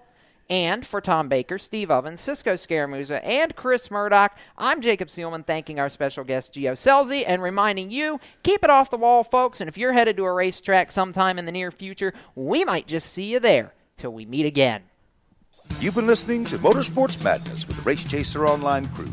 Stay tuned to Performance Motorsports Network for more race talk. For the latest motorsports news, visit racechaseronline.com. Motorsports Madness is a copyrighted production of the Performance Motorsports Network, www.performancemotorsportsnetwork.com. A member of the Scorpion Radio Group Incorporated, and may not be rebroadcast, replicated, or saved in any media without the explicit written permission of PMN. Check out our Facebook page or our section in the PMN website. The opinions expressed on this program are those of the host, co host, and guests, and do not necessarily reflect those of the management and ownership of either the Performance Motorsports Network or Scorpion Radio Group Incorporated, the advertisers, or the marketing partners. Be listening again next week when the madness returns on Monday night at 7 Eastern. Until then, keep it off the wall and keep the shiny side up.